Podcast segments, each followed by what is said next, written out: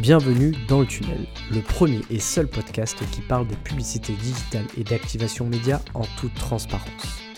Je suis Alexandre Jean-Petit, le CMO d'Andvoice, business partner des marques qui souhaitent recruter et fidéliser des nouveaux clients grâce au display et la vidéo. L'objectif de ce podcast est assez simple. Nous souhaitons aider les annonceurs et les marques à gagner en pertinence, performance et indépendance dans un contexte extrêmement mouvant et complexe. Si vous êtes responsable marketing, acquisition ou brand manager, ce podcast est fait pour vous. Régulièrement, nous partageons des méthodes, astuces, ressources, réflexions avec des experts de la publicité digitale, de l'acquisition et du marketing. Ensemble, définissons votre stratégie média de demain, peu importe votre secteur et vos objectifs, que vous soyez débutant ou expert dans votre domaine. N'hésitez pas à nous laisser une petite note sous ce podcast et également à vous abonner pour nous suivre et ainsi ne rater aucun épisode. Êtes-vous prêt à rentrer dans le tunnel ? Je vous souhaite une bonne écoute. Eh bien, bonjour à tous. Ravi de vous retrouver ce matin pour une nouvelle émission dans le tunnel par Andvoice. Je vois qu'il y a des premières personnes qui sont déjà présentes. On va laisser tranquillement tout le monde arriver. On a eu beaucoup d'inscriptions pour cette émission et on est ravis. C'est vrai que le sujet du consentement est un sujet très chaud. On le voit hein, chez nos clients notamment aussi. On a ce retour autour du consentement qui revient très régulièrement. Donc voilà, donc je suis ravi en tout cas de tous vous retrouver. Aujourd'hui, donc je suis avec Romain Gauthier, donc qui est le CEO de Didomi, qui est une plateforme de gestion du consentement. Salut Romain. Bonjour Alexandre, merci de m'accueillir. Tu vas bien Romain ? Ça va très bien. Bon, super. Bah, écoute, je suis ravi en tout cas de t'accueillir. Ça fait quelques semaines qu'on échange pour préparer cet événement et je suis vraiment content que tu aies accepté parce que c'est vrai que ce sujet-là, comme je disais, il a ces derniers mois, il a beaucoup évolué. On en a beaucoup entendu parler et c'est vrai que si le RGPD est déjà plus de 3 ans, les lignes directrices de la CNIL en fait sont applicables depuis quelques mois et c'est vrai qu'il y a eu des derniers ajustements qui ont imposé du coup des nouvelles choses pour les marketeurs et pour les responsables e-commerce et donc on aura l'occasion de revenir dessus qui fait que conséquence importante, c'est qu'on a aujourd'hui moins de données forcément puisque beaucoup d'internautes refusent c'est ce consentement, donc cet accès à leur navigation notamment et évidemment ça a des impacts sur les actions marketing. On en discutait tous les deux juste avant. C'est vrai que le métier de marketeur évolue beaucoup et devient de plus en plus challenging, donc c'est toujours intéressant effectivement de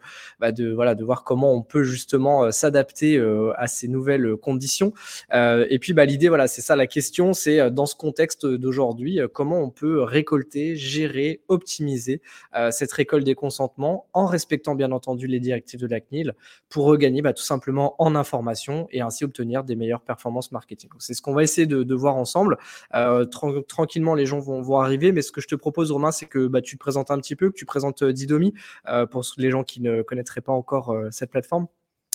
Oui, merci Alexandre. Donc, merci à tous. Bienvenue pour cette session. On va essayer de la rendre intéressante et utile pour vous autres marketeurs.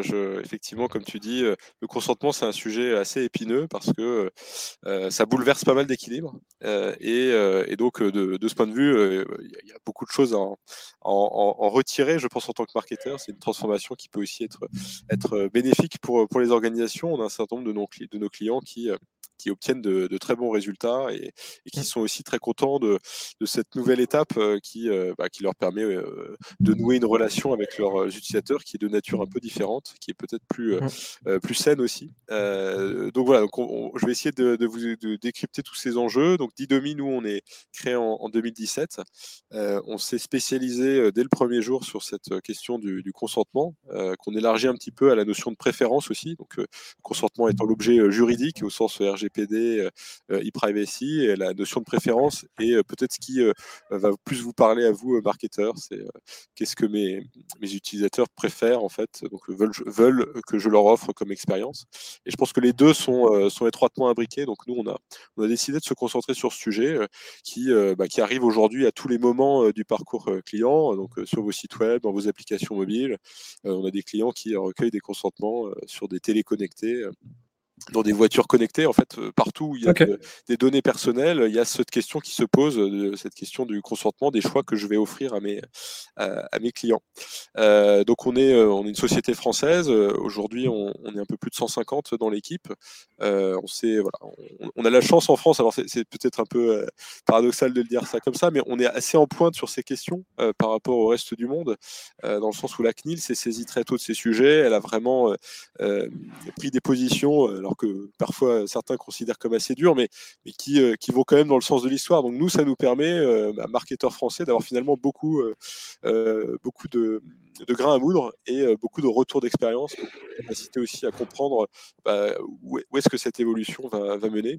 Et donc je pense que ça, c'est un des bénéfices, je pense, indirects de cette révolution, c'est que la France est assez en pointe et teste finalement des versions assez dures de ces réglementations, ce qui en retour permet de se forger une expérience intéressante, donc des chiffres, des taux de consentement qui sont vrais, donc qui ne sont pas basés sur des dark patterns ou autres procédés qu'on a pu imaginer dans les premières heures du RGPD.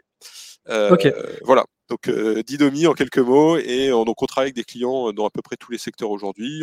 On a historiquement une très forte présence chez les médias publishers, parce que c'est eux qui ont été les premiers impactés par cette notion de consentement, qui eux consentement égale revenu en fait, et je pense que c'est intéressant pour beaucoup d'e-commerçants, de retailers, d'avoir aussi cette idée-là en tête, cette équation qui est que de votre taux de consentement peuvent dépendre vos revenus.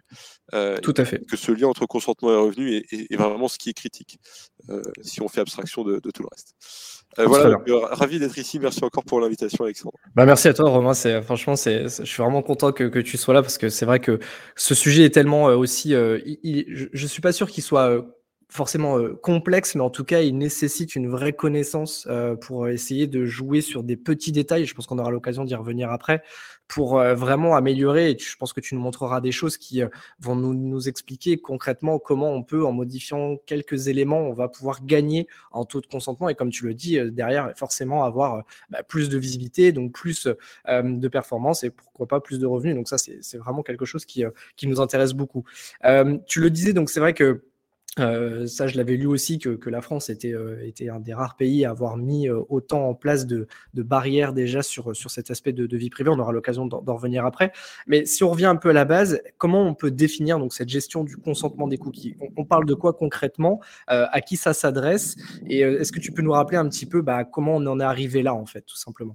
Oui, bien sûr. Alors, moi, j'ai plutôt un discours assez positif sur cette question du consentement. Donc, pour moi, l'enjeu quand même, c'est la protection de la vie privée des internautes. Donc c'est un enjeu de protection, c'est une forme de service qu'on rend aussi aux internautes qui manquait de toute évidence. La preuve, ça manquait tellement qu'on en est venu à faire des réglementations. Ce qui prouve que finalement quelque chose, quelque part, a dû déraper pour que le régulateur se saisisse d'un sujet avec des années et des années de travail derrière. Le RGPD, c'est un processus qui est d'une complexité infinie, pour aligner 27 États européens sur un texte de protection des données. Je pense que peu de gens imaginent le travail que ça représente, et on voit encore d'ailleurs, il y a certaines évolutions, certaines interprétations. Toute la jurisprudence RGPD prend énormément de temps. Il y a beaucoup d'activistes de la privacy qui s'en plaignent de façon très vocale, le fait que le RGPD a du mal à être mis en place et respecté, que les autorités de protection des données ne sont pas assez agressives dans cette démarche de protection des données. Donc il faut vraiment... je pense essayer d'avoir un discours assez objectif et plutôt positif, parce que je pense que la technologie était aussi d'une certaine façon allée très très loin, et l'idée d'hyper-personnalisation a engendré, on ne peut pas s'en cacher, beaucoup de dérives. Et donc de ce point de vue, c'était probablement nécessaire de remettre un peu en question certaines pratiques. Et je pense qu'on est dans cette phase de transformation où on est en train de challenger un certain nombre de pratiques liées aux capacités de la technologie sous l'angle de la protection des internautes. Donc voilà. Donc ça, c'est peut-être un cadre un peu général. Je vais partager rapidement un slide pour adresser pour que chacun ait en tête, au fond, de quoi on parle. C'est-à-dire... c'est important qu'on comprenne vraiment le cadre derrière ça, ouais, c'est ça. Le cadre, et aussi que chacun comprenne que ce n'est pas encore complètement figé, dans le sens où il y a un règlement e-privacy qui est toujours en discussion et qui peut venir rebalancer la situation actuelle, redistribuer les cartes. Mais aujourd'hui, et ce qui a donné lieu aux recommandations CNIL qui sont en place sur vos sites depuis le 1er avril, c'est deux choses. C'est le texte du RGPD qui définit le consentement dans son article 4. Et donc c'est l'intersection du RGPD avec une directive e-privacy qui est assez ancienne, qui date de 2002 et qui avait donné lieu de la part de la CNIL à une première série d'interprétations qui date de 2013. Donc pour ceux qui sont très anciens, dès 2013, en fait, on a commencé à parler du consentement cookie parce que la CNIL a fourni un premier niveau d'interprétation sur cette directive e-privacy.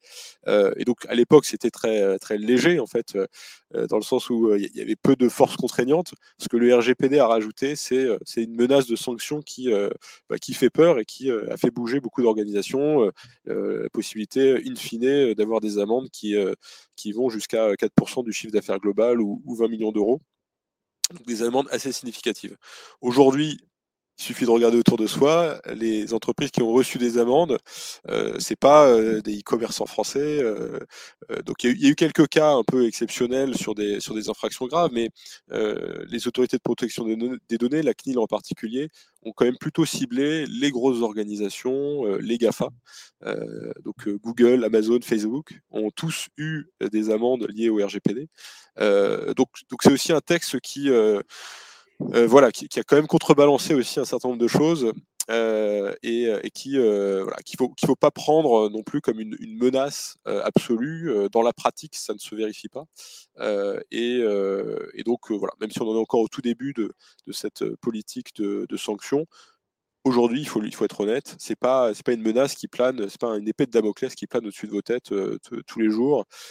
C'est quelque chose d'assez exceptionnel. Et je pense que ça le restera, parce que la CNIL n'est pas du tout dans cette démarche de sanction. C'est plutôt constructif ce qu'a fait la CNIL, et finalement très progressif, parce que quand on regarde, il y a eu beaucoup de temps qui s'est écoulé depuis la mise en place du RGPD le 25 mai 2018 jusqu'à ces recommandations CNIL. Et ça a été un travail, je dirais, de co-construction, en fait. La CNIL a invité l'industrie marketing, advertising, autour de la table pendant 6 mois, en essayant de bien prendre en compte tous les retours des professionnels avant d'établir ces recommandations. Et finalement, du coup, ces recommandations donnent lieu à un certain nombre d'ouvertures par rapport à une position très stricte qui aurait été vous mettez un bouton j'accepte, un bouton je refuse dès le premier niveau de navigation, ce qui n'est pas le cas aujourd'hui. Donc, et la plupart des sites, vous le voyez, ont plutôt mis en place des bannières avec un lien continuer sans accepter, qui est tout à fait une partie des recommandations CNIL, qui est très clairement décrit dans ces recommandations CNIL. Et ça, c'est le fruit d'un dialogue. Et donc, il faut aussi saluer, je pense, le travail de la CNIL de ce côté-là, qui est plutôt constructif par rapport à ce que ça aurait pu être si elle avait tout de suite brandi le bâton et la menace de sanction de façon assez agressive sur le marché. Donc, on en est là. Okay. C'est le fruit d'un long processus et qui continue, donc dans le sens où il y a aujourd'hui plusieurs textes au niveau européen qui peuvent changer pas mal les choses. Donc la réglementation e-privacy, c'est un serpent de mer, donc il n'y a pas de calendrier prévisible de mise en place. Ça va encore prendre probablement des années, mais ça peut donc invalider par exemple les positions de la CNIL sur la question de l'exemption de consentement. Ça, c'est une spécificité très française, par exemple. Donc ça n'est pas acquis pour toujours. En tant que marketeur, il faut quand même surveiller ces sujets. Et il y a aussi 2 autres textes qui sont aujourd'hui en discussion au niveau européen, le DSA et le DMA, donc c'est des Digital Service Act et Digital Market Act, qui sont des textes assez fondamentaux, alors qui ciblent très clairement les plateformes, donc les GAFAM, mais dans certaines versions des textes, il est question d'interdire la publicité personnalisée. Je pense qu'en tant que marketeur, ça c'est un point qu'il faut surveiller, parce que de ça dépendent quand même pas mal de votre acquisition pour certains. Et il est possible qu'en Europe, demain, on ne soit plus en mesure de faire du retargeting, toute forme de remarketing d'ailleurs, voilà, pour tout simplement, même avec consentement en fait. Donc c'est une question, c'est une sorte de menace qui plane encore, qui est vraiment liée à des dérives sur les réseaux sociaux. Oui, c'est ça. Je voulais en venir un peu aussi à l'origine. C'est ce que tu disais un petit peu aussi en intro. C'est quoi ? On a été trop loin dans l'exploitation des données pour en faire beaucoup de choses. Comment aujourd'hui, effectivement, tout ça a pu ressortir et pourquoi en France, notamment, la CNIL qui est un peu… Est-ce que c'est une exception aussi sur le marché européen a eu besoin de sortir aussi vite ces textes-là alors que tout n'est pas encore décidé au niveau européen ? Alors, la CNIL, c'est une des grosses autorités de protection des données en Europe. C'est une des plus puissantes aussi, parce que si on regarde l'Allemagne, par exemple, l'Allemagne, c'est 17 autorités de protection des données différentes, une par lender, et donc, cette position qui peuvent varier ou être nuancées. Là où nous, c'est notre État centralisé fait que la CNIL, c'est une seule autorité de protection des données pour la France, qui est un des pays les plus puissants d'Europe malgré tout. Et je pense qu'il y a un historique aussi autour de la protection des données qui est particulièrement présent en France, donc c'est la loi informatique et liberté qui date de 78 et qui posait déjà tous les principes.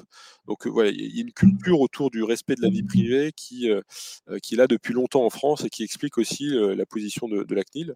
On a aussi pas mal, d'activistes de la protection des données en France, la Quadrature du Net, les organisations de protection des consommateurs qui sont assez actifs sur ces sujets. Et c'est heureux. Enfin, c'est un contre-pouvoir qui est important. Et donc tout ça explique pourquoi la CNIL déjà a dû se positionner. C'est des enjeux un peu politiques, on va dire, qui ont fait que c'était un sujet sur lequel naturellement il y avait une place de leadership à prendre, et la CNIL s'en est saisie. Et pour nous, c'est quand même un avantage, dans le sens où ça nous permet dans une position de leader, ça permet des exemptions, des règles qui sont très dures pour certains, mais beaucoup moins dures qu'elles ne pourraient être si on appliquait strictement à la lettre le RGPD, ou si on écoutait strictement à la lettre certains activistes de la protection des données qui mènent un combat politique qui est pas de données personnelles qui doit circuler sur Internet, et l'anonymat pur et simple pour tout le monde, quelles que soient les conditions de protection des données derrière. Donc c'est ça ce qui conduit à la situation actuelle. Il faut dire que la technologie, elle est très loin. Donc, tout le monde a tous en tête le scandale Cambridge Analytica. Mais il y en a d'autres. Récemment, c'est l'armée américaine qui se servait dans les données, dans le bitstream, donc c'est les données de publicité programmatique, pour traquer sans mandat un certain nombre de personnes grâce à la position GPS de leur téléphone mobile qui circule dans les bid requests publicitaires. Donc en fait, il y a quand même des gros problèmes avec le fait de faire circuler quasi sans contrôle l'intégralité de votre historique de navigation Internet dans le monde entier. Ça crée des gros problèmes, et donc c'est quand même plutôt sain que on ouvre le capot et qu'on regarde un petit peu ce qui s'y passe et qu'on pose un certain nombre de garde-fous, parce que ça peut aller très loin. C'est aux États-Unis l'élection de Trump qui est quand même directement liée à la capacité de personnaliser la publicité sur Facebook et sur les réseaux sociaux en général. Donc il y a des enjeux quand même assez importants pour nos sociétés derrière cette question de la protection des données. Et donc c'est bien que on remettre en question un certain nombre de pratiques et qu'on les encadre, la question étant toujours de trouver un bon équilibre, parce que tout n'est pas non plus à jeter dans l'idée de personnalisation. Il y a quand même des bénéfices tangibles pour les internautes, et l'idée étant plutôt de construire ce monde d'après qui conciliera cette idée de contrôle remis dans les mains des internautes et cette idée de personnalisation permise par la technologie et les algorithmes très puissants aujourd'hui.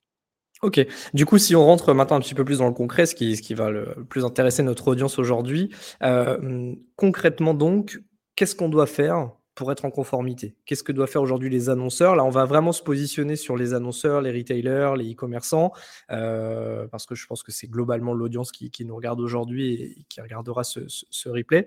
Est-ce que tu peux nous dire, voilà, aujourd'hui, où est-ce qu'on en est par rapport effectivement aux recommandations de la CNIL? Qu'est-ce que je dois faire si je dois me mettre en conformité? Bien sûr, alors c'est finalement assez simple. La première règle, c'est que dès lors que vous déposez un cookie ou ou toute forme de traceur, d'ailleurs, c'est pas seulement les cookies, c'est tout type de traceur, hein. N'imaginez pas que parce que votre partenaire technologique vous dit non, je n'utilise pas de cookies, j'utilise une autre technologie, vous soyez exempté du besoin de consentement. C'est plutôt l'inverse. Les cookies, au moins tout le monde comprend ce que c'est tangible, c'est visible dans le navigateur. Donc, mais voilà. Donc, il faut collecter un consentement avant le dépôt ou la lecture de tout type de traceur. Et donc j'insiste sur le avant, c'est qu'il faut vraiment que rien ne se passe, aucune lecture, aucun dépôt de toute forme de traceur avant qu'il y ait eu ce consentement recueilli. C'est un consentement pour le dépôt et la lecture des traceurs, donc c'est ça la finalité, c'est la finalité e-privacy, de la directive e-privacy que j'ai mentionnée au-dessus. Et voilà, ça c'est la première règle qui est fondamentale. Donc avant tout dépôt ou lecture de traceur, demander le consentement, c'est là où intervient l'idée de CMP, Consent Management Platform, donc les technologies que Didomi ou d'autres peuvent vous proposer, c'est pour vous aider à mettre ça en place. Mais ce que ça veut dire concrètement, c'est que effectivement, souvent la première chose qui va se charger sur votre site, ça va être cette question du consentement. Est-ce que je dois ou non recueillir un consentement? Est-ce que je l'ai déjà ou est-ce que je dois le demander avant de déclencher le dépôt et la lecture de ces cookies et traceurs, ce qui généralement passe par un outil de tag management qui va conditionner en fait le dépôt ou la lecture à cet événement de consentement que vous aurez recueilli. Donc ça c'est le premier point. Et une fois que vous comprenez ça, je pense que vous avez fait l'essentiel du chemin. Et après on va rentrer dans toutes les nuances de comment recueillir ce consentement de façon valable, quels sont les enjeux aussi donc de performance, de SEO. Voilà, le recueil du consentement ça pose beaucoup de questions. Et du coup, moi j'avais une question pour toi, Romain, par rapport à ça, c'est que j'accepte ou pas, en fait, j'ai l'impression qu'on me demande tout le temps, en fait, on me redemande sans cesse, en fait, mon consentement. Est-ce qu'il y a une règle, du coup, de conservation du consentement, du refus? Parce que, en gros, tu vois, j'ai des applis, je vais pas les citer, où je vais, et si je refuse, je reviens quelques minutes après ou le lendemain, et on me redemande. C'est quoi un peu la règle par rapport à ça? C'est un des éléments sur lesquels la CNIL a finalement été assez ouverte, voire permissive, dans le sens où la CNIL, dans ses recommandations, établit que le consentement devrait être recueilli pour une durée de 6 mois qui était considérée comme équilibrée. Auparavant, je ne sais pas si vous vous souvenez, mais on parlait de 13 mois pour la durée d'un cookie. Et donc, grosso modo, le cookie qui servait à stocker le consentement avait une durée de 13 mois. Et donc, vous pouviez avoir un consentement valable pour 13 mois. On est passé à 6 mois dans les recommandations, mais surtout la CNIL laisse ouverte, ne tranche pas complètement la question de est-ce que le refus doit être de même durée que l'acceptation. Et donc c'est là où, en tant que marketeur par exemple, il y a une sorte de problème un peu de conflit intérieur, parce qu'en tant qu'utilisateur, bien sûr, vous êtes tous dérangés par l'idée d'être dérangés constamment par une demande de consentement sur tous les sites, tout le temps. Et en tant que marketeur, en fait, vous comprenez assez vite que c'est un moyen d'obtenir un oui, parce qu'à force, les gens fatigués vont finir par dire oui pour mettre fin à ça. C'est là où moi je pense qu'il faut être assez dur avec soi-même. Ça n'est pas du tout une solution que de déséquilibrer le refus et l'acceptation. C'est ça. Je pense que ça vous dessert à plusieurs titres en tant que marketeur. Premier, parce que vos utilisateurs finalement c'est l'image qu'ils vont garder de vous d'une marque qui les harcèle jusqu'à ce que vous leur disiez, en tant qu'utilisateur, vous lui disiez oui. Ça c'est quand même quelque chose qui risque de s'imprimer chez eux. Et surtout, je pense que c'est pas une position qui va tenir très longtemps, dans le sens où si tout le monde fait ça, toute évidence, la CNIL va s'en servir comme prétexte pour durcir beaucoup plus les règles. Et peut-être que voilà, on sera sur des règles encore plus dures que celles qui existent aujourd'hui. Donc pour moi, il n'y a pas grand-chose à gagner à tricher sur cette demande de consentement. D'autant plus que la question fondamentale, c'est qu'est-ce que ça vous rapporte ? Et c'est là où je pense qu'on y arrivera, mais il y a beaucoup à dire dans le sens où voilà, c'est pas parce que vous avez un taux de consentement à 75% que c'est la fin du monde et que votre business s'arrête. Parfois, c'est le contraire qui peut se passer. Mais voilà, en tant que CMP, nous, donc on va déposer le statut de consentement dans un cookie first party et dont la durée dépendra de la configuration de votre CMP. Ok. Et justement, tu l'évoquais sur le fait que la CNIL pourrait durcir en fonction des pratiques. Justement, par rapport à ça, donc, bon, la CNIL, évidemment, observe tout ce qui se passe.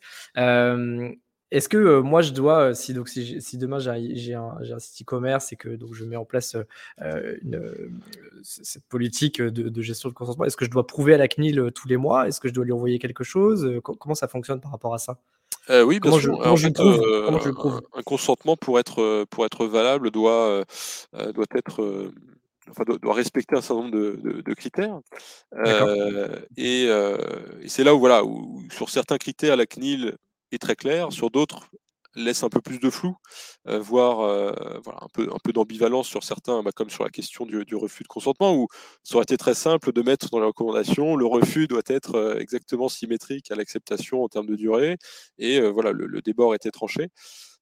La CNIL a préféré laisser les professionnels prendre cette décision pour eux-mêmes. Toujours est-il que sur n'importe quel événement de consentement, il faut être en mesure de le prouver. Si la CNIL vient vous contrôler, elle va vouloir contrôler la configuration de votre CMP. Donc nous, en tant que CMP, on a des modules qui vous permettent d'apporter la preuve, donc voilà, de prouver que tel jour à telle heure, il y avait telle configuration sur votre site. Et donc voilà, c'est une des fonctionnalités finalement de n'importe quel CMP qui se respecte que de pouvoir apporter cette preuve-là en cas de contrôle. La preuve individuelle de consentement au cookie est plus complexe parce que quand vous effacez vos cookies, il n'y a plus de capacité de vous reconnaître dans la base de données de consentement qu'on va stocker pour nos clients. Et c'est très bien. Enfin voilà, c'est là où vous êtes aussi protégé. Mais voilà, en tant qu'internaute, si vous regardez dans la CMP Didomi par exemple, vous avez un ID que vous pouvez retrouver, et que vous pouvez nous envoyer, sur lequel on peut vous proposer cette historique de consentement. Donc, à chaque fois qu'on a vu et qu'on a recueilli un consentement auprès de votre navigateur. Okay. Je vois qu'on a des premières questions. Ce que je te propose, Romain, c'est qu'on les pose à la fin. Donc n'hésitez pas, merci à Rémi et Jérémy pour vos questions. On va y répondre à la fin. Il y aura un temps justement de questions-réponses. Voilà, donc on gardera un petit temps par rapport à ça. Mais n'hésitez pas aussi tous les autres à poser toutes vos questions. C'est hyper intéressant ce que nous raconte Romain. Donc voilà, utilisez l'onglet effectivement questions ou chat et à la fin je reposerai toutes ces questions-là. Donc ok, donc c'est vrai que c'est un point qui est assez important. Est-ce qu'aujourd'hui, il est indispensable d'utiliser une CMP pour gérer les consentements des internautes ? Est-ce qu'on a d'autres moyens ou est-ce que c'est le seul moyen de le faire ? Est-ce qu'on a d'autres moyens pour gérer les consentements des internautes ? Oui, ouais, que d'utiliser une CMP. Bien sûr, alors il n'y a aucune obligation à utiliser une CMP, et d'ailleurs c'est assez amusant quand on refait l'historique, il y a beaucoup de clients qui ont construit ça eux-mêmes, donc qui ont fait une CMP maison, donc au fond les gens se disent bon je vais faire une jolie bannière, et en fait le métier de CMP c'est pas que la partie visuelle qui est importante. Il y a beaucoup d'enjeux techniques derrière. C'est comment est-ce que je m'intègre à Google. Donc, par exemple, Google a créé un dispositif qui permet d'envoyer de façon cohérente des signaux de consentement à Google, qu'on appelle Google Consent Mode. Mais c'est aussi, si vous faites de la publicité programmatique, par exemple, le TCF, Transparency and Consent Framework, qui est un cadre, un standard de distribution du consentement dans tout l'écosystème publicitaire, sur lequel il y a beaucoup de règles à appliquer. Donc, le métier de la CMP, en fait, c'est plutôt de vous simplifier la vie sur tous ces aspects-là, et au-delà de ça, de vous permettre d'obtenir directement des configurations qui sont satisfaisantes. Par exemple, il y a beaucoup de fonctionnalités d'une CMP qu'on vient de couvrir là. Donc, c'est pouvoir paramétrer la fréquence à laquelle je vais demander mes consentements, la durée de ces consentements, par exemple, si vous opérez dans plusieurs pays, avoir des politiques de recueil du consentement qui soient adaptées à la réalité locale. Donc ça, c'est une option qui est offerte par n'importe quel CMP. Donc voilà, c'est toutes ces fonctionnalités sur lesquelles les CMP peuvent vous rendre service. Si vous avez un site très simple, peu de cookies et que vous aimez coder, c'est tout à fait quelque chose que vous pouvez gérer vous-même. Et je dirais, en fait, nous Didomi, par exemple, on est un produit assez premium, donc assez cher. On est autour de 250 € par mois pour les plus petits clients. Donc c'est vraiment des clients qui ont des problématiques autour du consentement qui sont de nature complexe et sur lesquelles nos technologies vont leur apporter plus que ce qu'ils n'arriveraient à développer et maintenir au cours du temps eux-mêmes.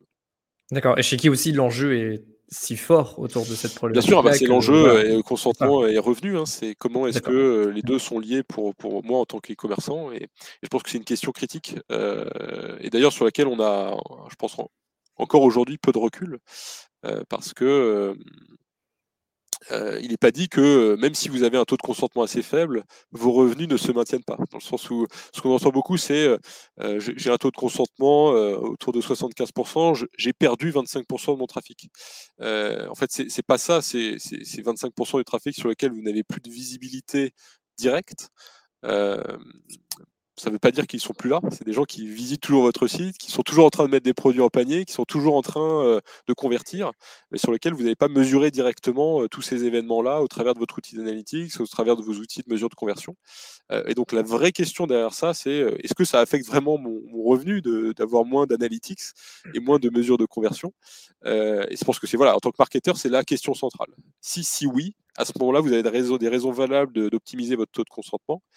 Si ce n'est pas le cas, ce qui est peut-être en train de se passer, c'est que votre analytics, même s'il porte que sur 75% de votre trafic, reste valable.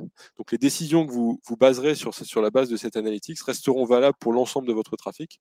Donc vous avez un analytics qui est représentatif, même s'il n'est pas total.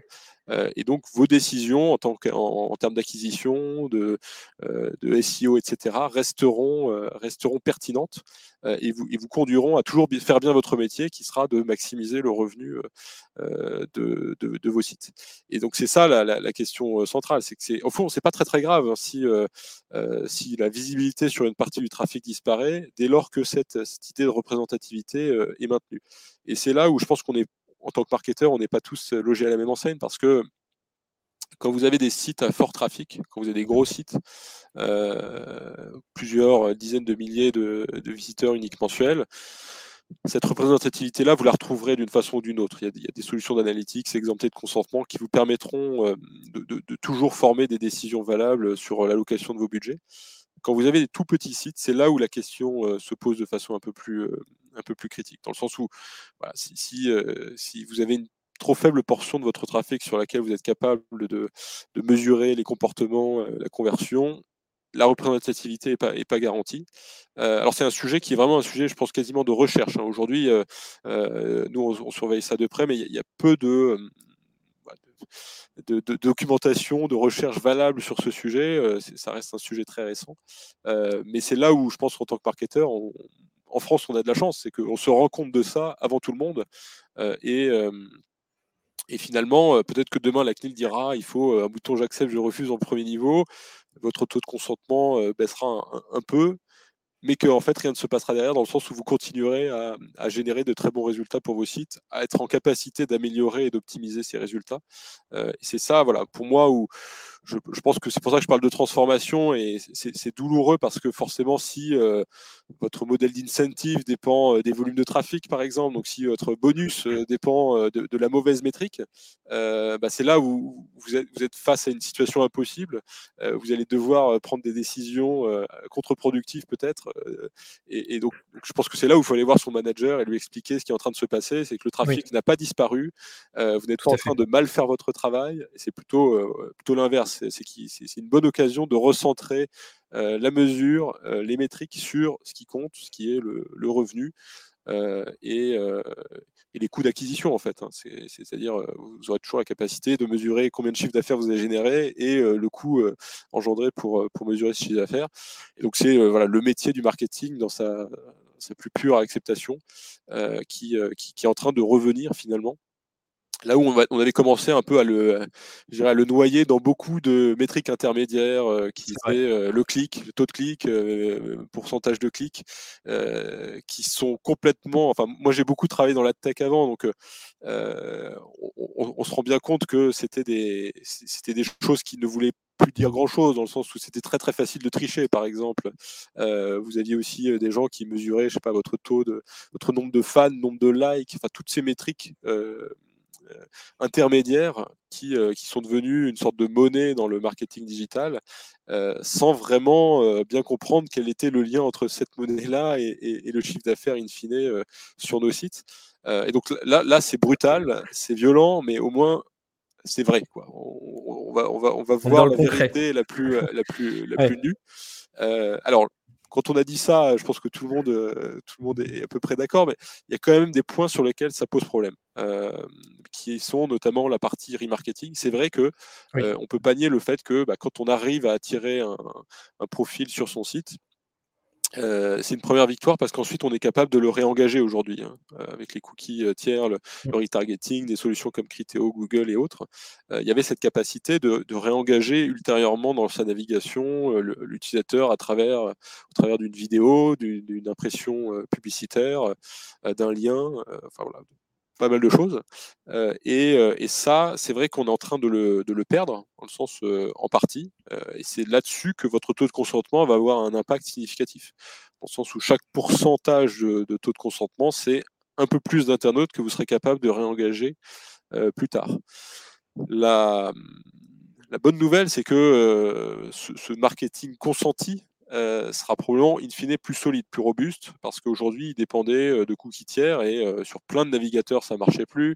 Les cookies, pour avoir bien étudié la question, ça avait une espérance de vie qui était très faible en fait, donc vous perdiez 50% de votre base remarketing au bout de 24 heures.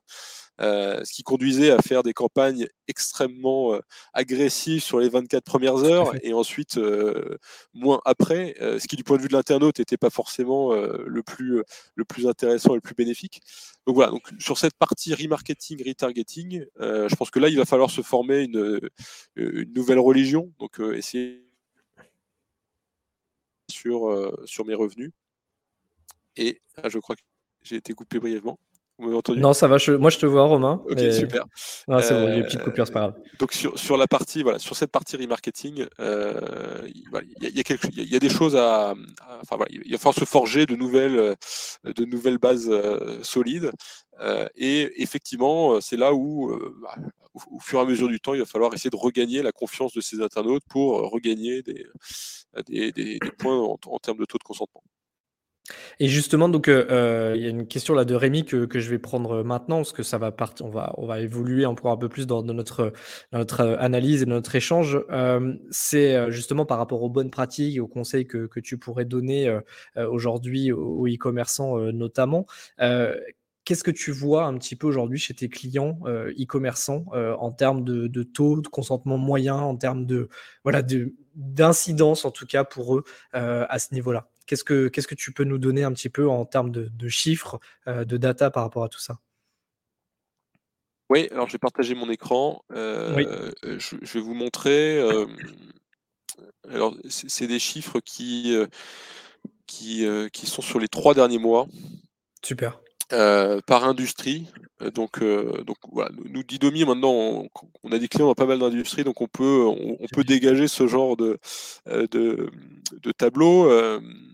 Donc il y a plusieurs choses à dire. C'est déjà de quoi on parle.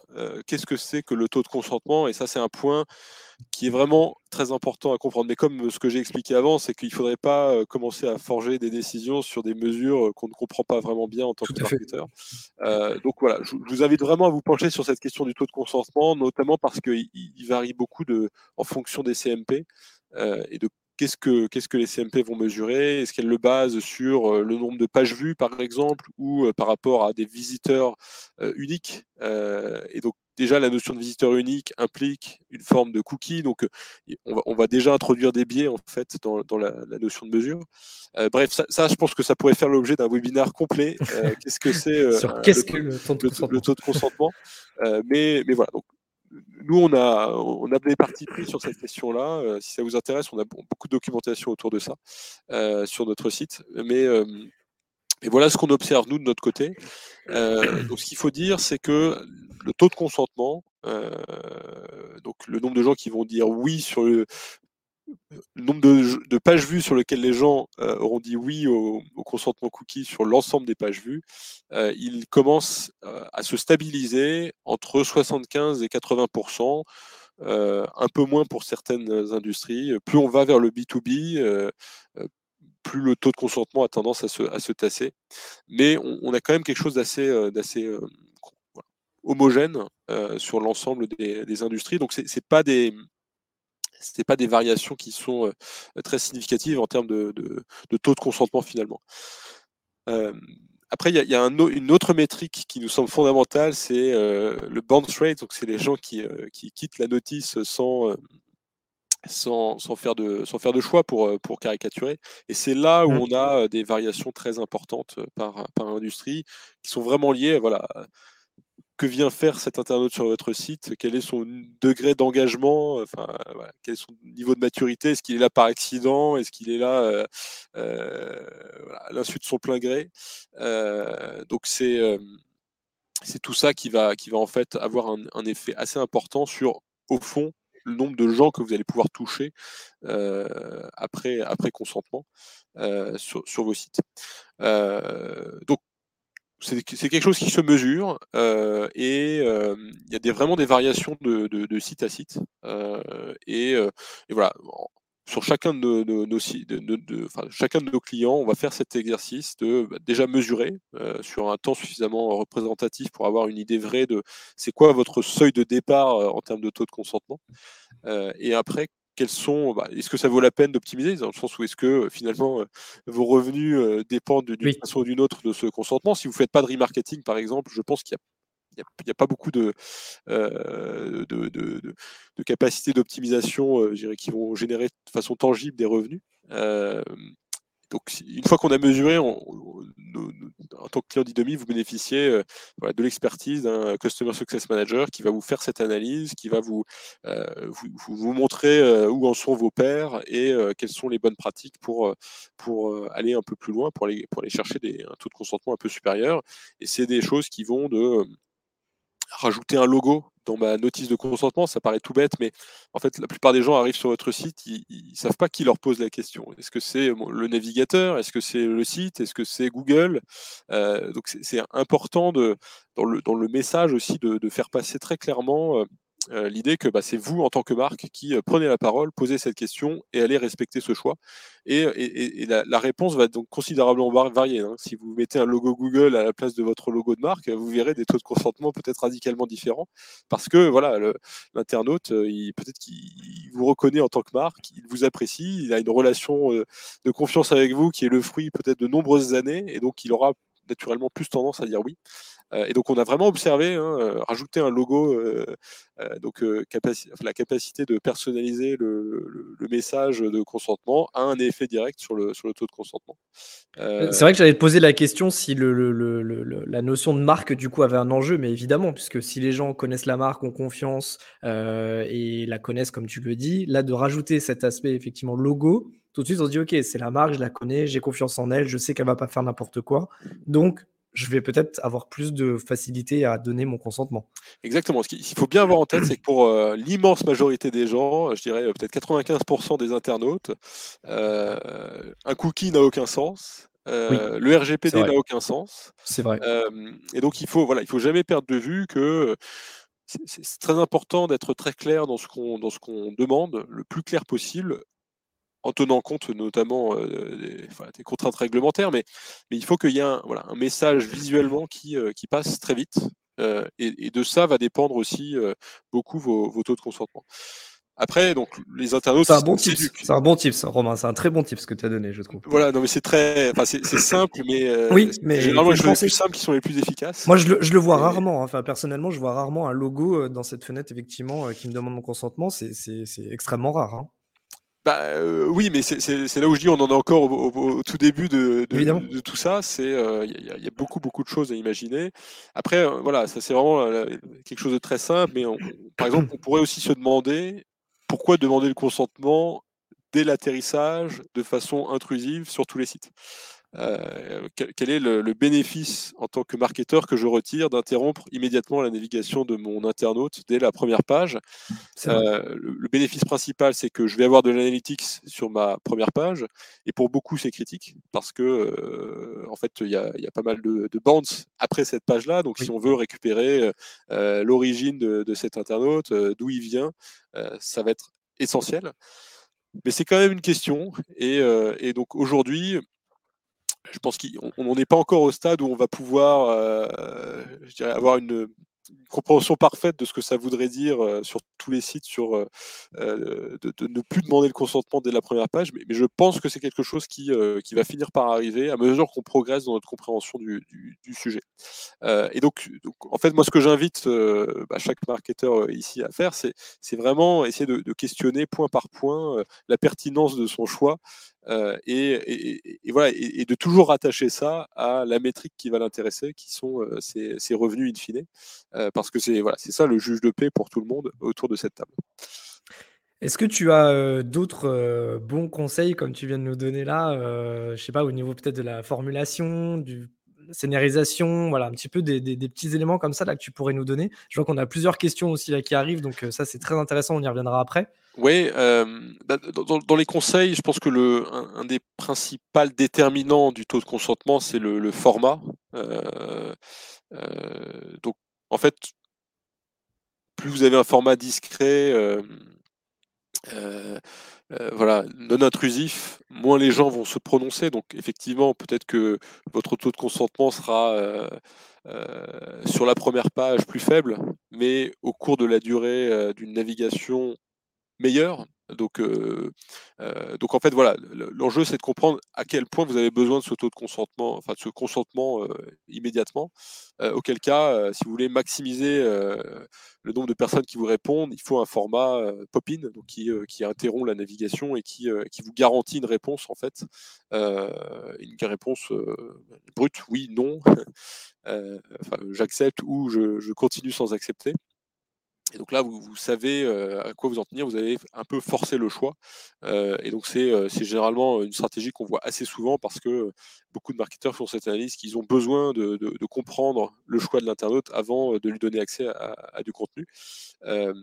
Et il y a des formats qui paraissaient des bonnes idées, par exemple le format panel en bas à gauche ou à droite de l'écran, assez discret et non intrusif, mais qui dans la pratique font que les gens, les gens l'ignorent, hein, c'est un peu comme la publicité, vous ne le voyez plus pour beaucoup d'internautes, et donc en fait vous retrouvez avec des taux de consentement assez faibles. Et donc il faut trouver un peu un juste milieu entre ces formats, enfin pour voir pour vous ce que ça veut dire. Peut-être que le format panel non intrusif vous convient, dans le sens où ça n'aura aucun impact sur vos revenus, vous avez un trafic suffisant pour baser vos décisions sur une analytics relativement... pourcentage de vos visiteurs traqués qui est relativement faible. Dans ce cas, très bien, je vous invite à continuer à faire ça, c'est très respectueux et c'est bénéfique pour vous. Je pense que l'expérience utilisateur est très positive. Et moi, à titre personnel, j'apprécie ce genre de respect, mais je dirais, en général, il faut quand même remettre en question ce genre de format par rapport à votre objectif. Donc le format, je dirais, c'est le deuxième élément le plus impactant, donc c'est vraiment cet élément qui se travaille. Quand je dis se travaille, vous avez la capacité de faire de l'optimisation, hein, des CMP comme Didomi, c'est la capacité de faire de l'A/B testing, donc de tester différentes versions au cours du temps de votre CMP, différents formats, avec sans logo, différents boutons, je change la couleur d'un bouton, qu'est-ce que ça fait ? Enfin, tout ça, vous avez la capacité très simplement à le tester. Et voilà, nos clients commencent toujours par cette phase-là pour se forger une opinion claire de ce qui fonctionne ou ne fonctionne pas pour eux. Ok. Et on voit aussi parfois, on va me demander énormément de choix très détaillés. Comme tu disais tout à l'heure, j'ai l'impression que pour les internautes, pour eux, en fait, finalement, c'est lire du chinois, mais c'est vraiment compliqué. C'est des sujets qu'ils ne maîtrisent pas du tout. Nous, en tant que marketeurs, ça nous parle. Mais est-ce qu'on a besoin de demander chaque élément, de chaque tracking, etc. Est-ce que ça, par exemple, c'est une bonne pratique ou pas pour toi ? Alors, en premier niveau, non.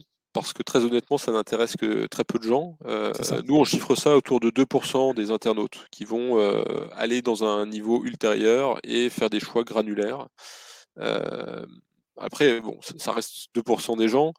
Et c'est souvent 2% des gens qui sont assez éduqués, voire sensibles sur la question. Et donc, la question est, qu'est-ce que ça coûte à un marketeur de proposer ces choix-là par rapport...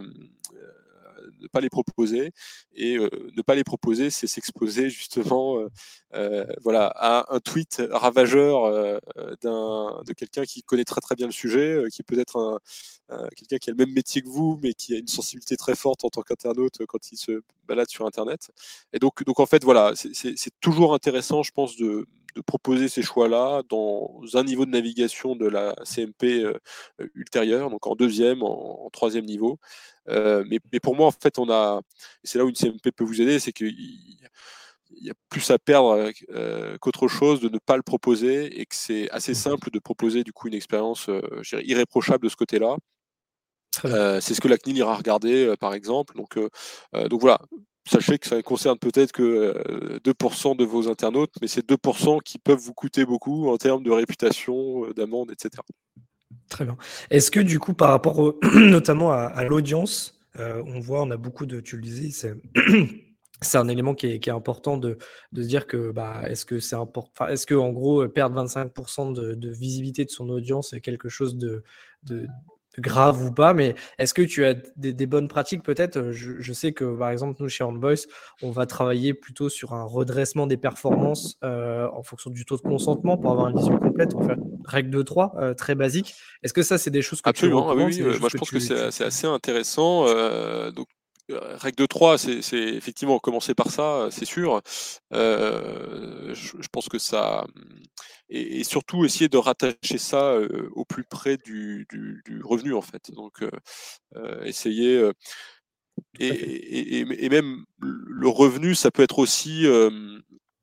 le panier, c'est-à-dire peut-être que les internautes qui disent non, c'est des internautes qui, in fine, vous rapportent plus, quoi. Donc, parce que c'est pourquoi est-ce que Apple fait de la privacy son argument de différenciation numéro 1 ? C'est parce que Apple, c'est le smartphone premium, c'est le smartphone des gens riches, et que les gens riches et éduqués, en fait, c'est principalement cette population-là qui est sensible à ces questions.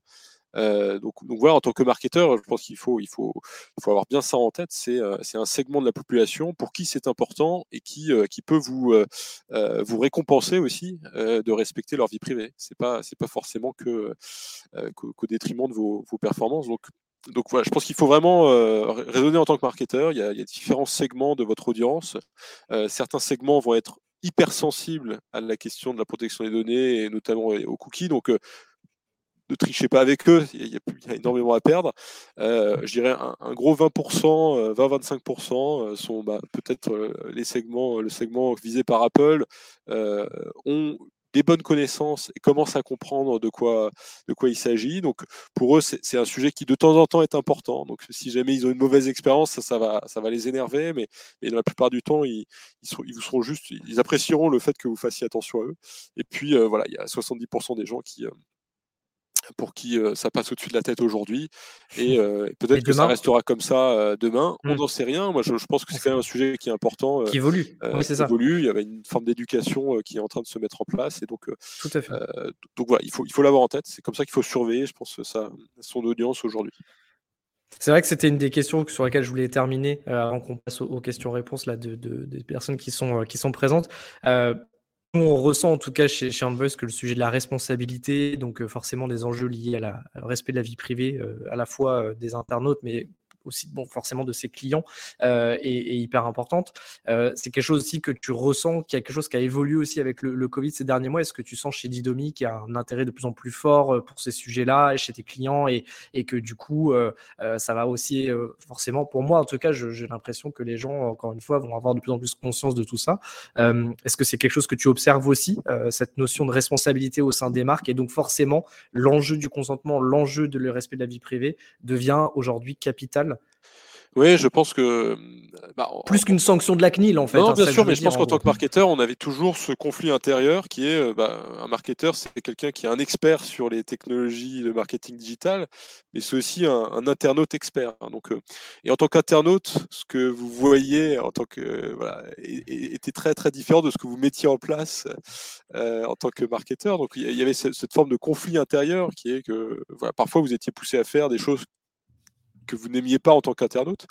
Et peut-être que, alors je ne suis pas capable de relier ça au Covid, mais c'est vrai qu'il y a peut-être une façon plus objective de regarder la réalité et de se dire, au fond, est-ce que tout ça sert à quelque chose ?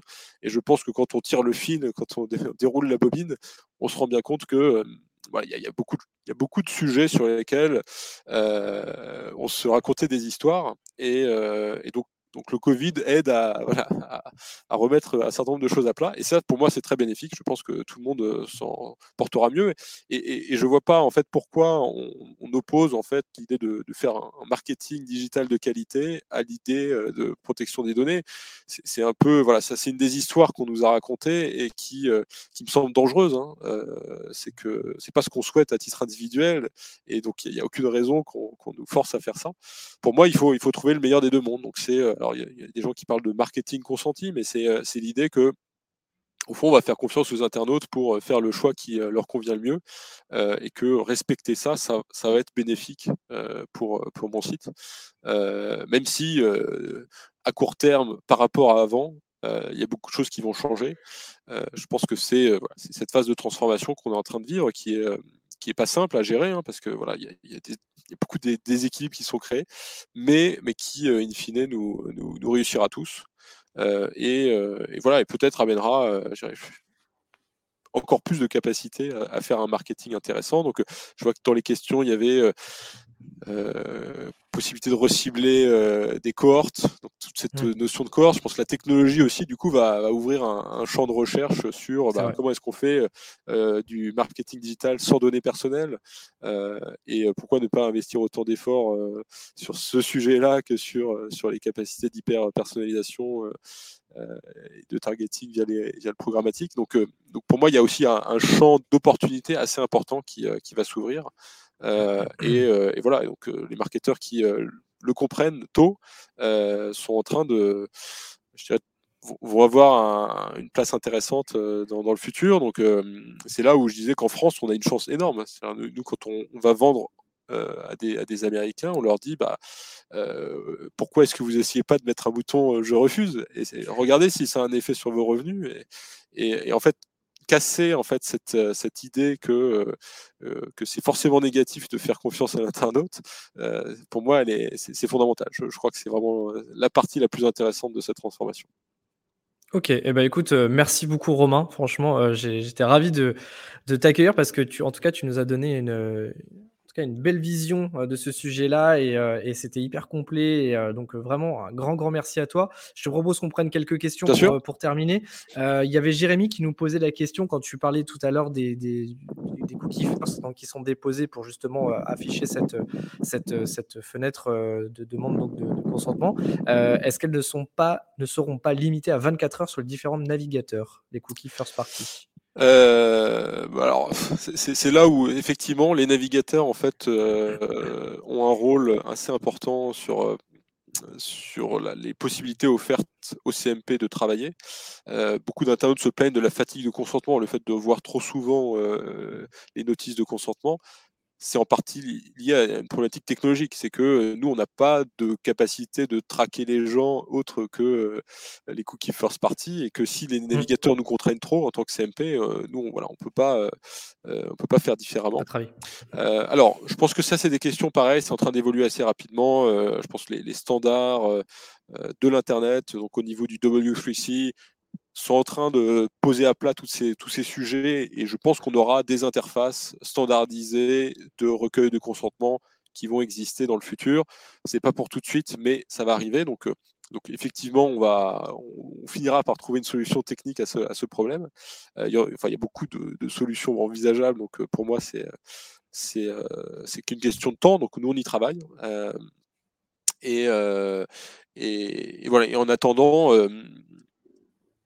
on a des fonctionnalités avancées, donc c'est le consentement cross-device, par exemple, chez Didomi. C'est l'idée que vous collectez un consentement une fois et qu'ensuite, vous êtes en mesure de le récupérer sur n'importe quel device, de ne pas ressolliciter la personne sur son mobile, sur un petit écran, de façon forcément plus intrusive, alors même que vous avez déjà obtenu une réponse ailleurs. Donc c'est travailler le parcours de consentement.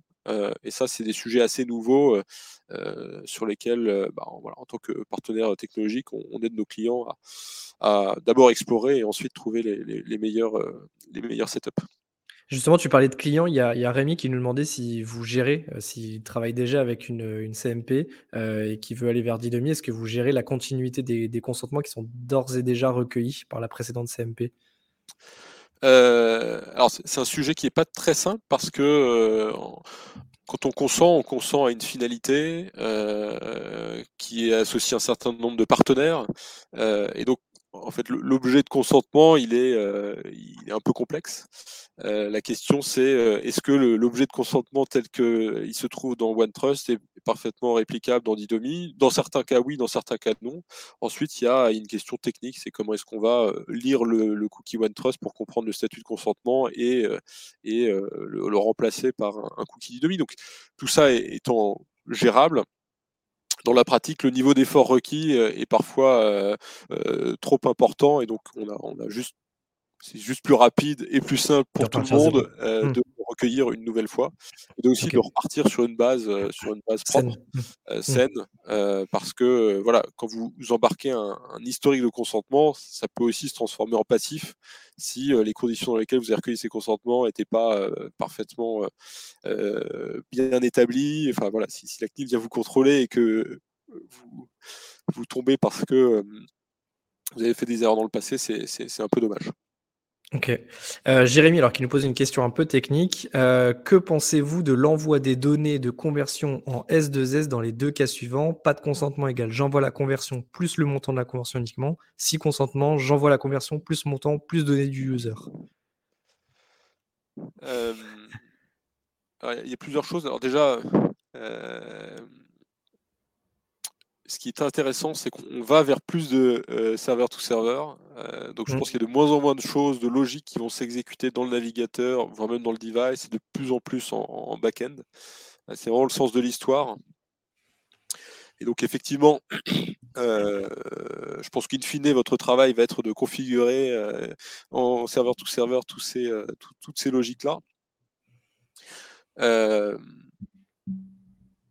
Pour moi, en fait, j'envoie la conversion. Si c'est juste il y a une conversion, oui, aucun problème. En fait, pour pouvoir associer cette conversion à un individu, ça, pour moi, ça nécessite forcément un consentement, en fait. C'est-à-dire, si c'est juste envoyer des agrégats, aucun problème. La question se pose même pas. Enfin, il n'y a pas de données personnelles dans l'histoire. C'est tout à fait, c'est très simple à gérer. Par contre, s'il s'agit d'associer un log de conversion à un individu, sous n'importe quel identifiant que ce soit, là, il y a forcément quelque part un besoin de recueillir un consentement avant de faire ça. Okay. Donc c'est là la question, c'est qu'une conversion et un montant de conversion, si vous envoyez juste un fichier Excel avec deux colonnes, conversion tel jour à telle heure avec tel montant, aucun problème. Si vous envoyez le même fichier Excel à trois colonnes avec un ID dans la dernière colonne, là, le fait que vous ayez cet ID-là, que votre partenaire y accède, le lise et le rattache à un ID lui aussi, ça c'est de la donnée personnelle, et donc il y a forcément un traitement de données personnelles qui nécessite une base légale, et très vraisemblablement ça va être soumis à consentement. Ok. Thomas, qui a deux questions, je pense vraiment liées au trafic. C'est est-ce qu'on peut récupérer le taux de consentement par source de trafic, SIA, SEO, social, et l'autre question aussi, c'est est-ce qu'il existe des solutions pour CNIL compliant pour récupérer ce fameux trafic, hormis la règle de 3 qu'on a évoquée tout à l'heure. Alors, récupérer le taux de consentement par source de trafic, oui, c'est possible. C'est pas forcément simple, mais c'est possible. Donc, dans le sens où nous, tous les événements de consentement en tant que client d'Idomi, vous y avez accès. Donc, vous pouvez très simplement les recouper avec d'autres données issues de votre analytics. C'est pas sur étagère, et je vais pas non plus survendre la solution, donc mais certains de nos clients le font. Sur la question de autre outil pour récupérer le trafic. Alors en France, on a une exemption sur un certain nombre d'outils d'analytics, exemption de consentement, AT Internet par exemple. Xiti, mais d'autres aussi. Et donc en fait, oui, vous pouvez utiliser un outil d'analytics alternatif pour tout le trafic non consenti. Ça peut être une option. En fait, vous exécutez cet outil d'analytics alternatif, et dès lors que vous avez le consentement, vous pouvez lancer GA, par exemple. Ou alors remplacer GA par un outil qui ne nécessite pas le consentement, c'est aussi une option. Donc effectivement, sur le marché, il y a des solutions d'analytics qui ne nécessitent pas le consentement en France, donc ne pas hésiter à regarder de plus près le bénéfice qu'elle pourrait vous apporter effectivement. Très bien. Et dernière question de Lucas, et on s'arrêtera là, c'est est-ce qu'on peut utiliser l'opt-in passif, donc pré-coché, pour obtenir le consentement ? Non. Ça, c'est pas possible. Il y a même une jurisprudence, Planète 49 en Allemagne, qui a clairement dit que non. Donc non. Un consentement, pour être valable, doit être libre. Et donc tout précochage va enlever la validité du consentement. Donc c'est plutôt une mauvaise idée de faire ça maintenant. D'accord. Bon, eh bien, écoute, merci encore une fois Romain, je vois que est-ce qu'il y avait... Non, merci, ok, super, merci à vous Jérémy et Thomas en tout cas pour vos questions, et aussi Rémi, ça c'était très sympa de votre part de partager aussi vos besoins et vos ressentis par rapport à tout ça. Romain, encore une fois un grand merci, où est-ce qu'on peut retrouver Didomi, j'imagine, hein, sur site internet Didomi.io, alors c'est vrai qu'on a produit beaucoup de contenu autour de des questions du consentement, donc n'hésitez pas, hein, il y a tout à tout ce que j'ai dit aujourd'hui se trouve en format beaucoup plus détaillé notamment sur la partie blog de notre site, et puis surtout si vous avez besoin d'un expert qui regarde plus particulièrement vos problèmes, n'hésitez pas, c'est notre métier, on fait que ça, et c'est vraiment un des éléments clés chez Didomi, c'est qu'on s'est spécialisé sur ces questions. Très bien. Et du coup, c'est vrai que nous, chez OnVoice, on a beaucoup de clients qui travaillent avec vous, qui sont vraiment satisfaits. Donc, nous aussi, on a l'occasion de bien appréhender ces sujets-là et de bien travailler aussi avec Didomi. Donc, n'hésitez pas aussi si vous avez des questions sur la partie acquisition publicitaire. On sera ravis de vous accompagner, et on a des vrais cas clients, pas écrits, mais qu'on pourrait vous partager en tout cas sur un travail avec Didomi. Donc, voilà. Donc, surtout, n'hésitez pas. Merci beaucoup Alexandre pour Merci Romain, et à bientôt. Au revoir. Merci à tous, au revoir.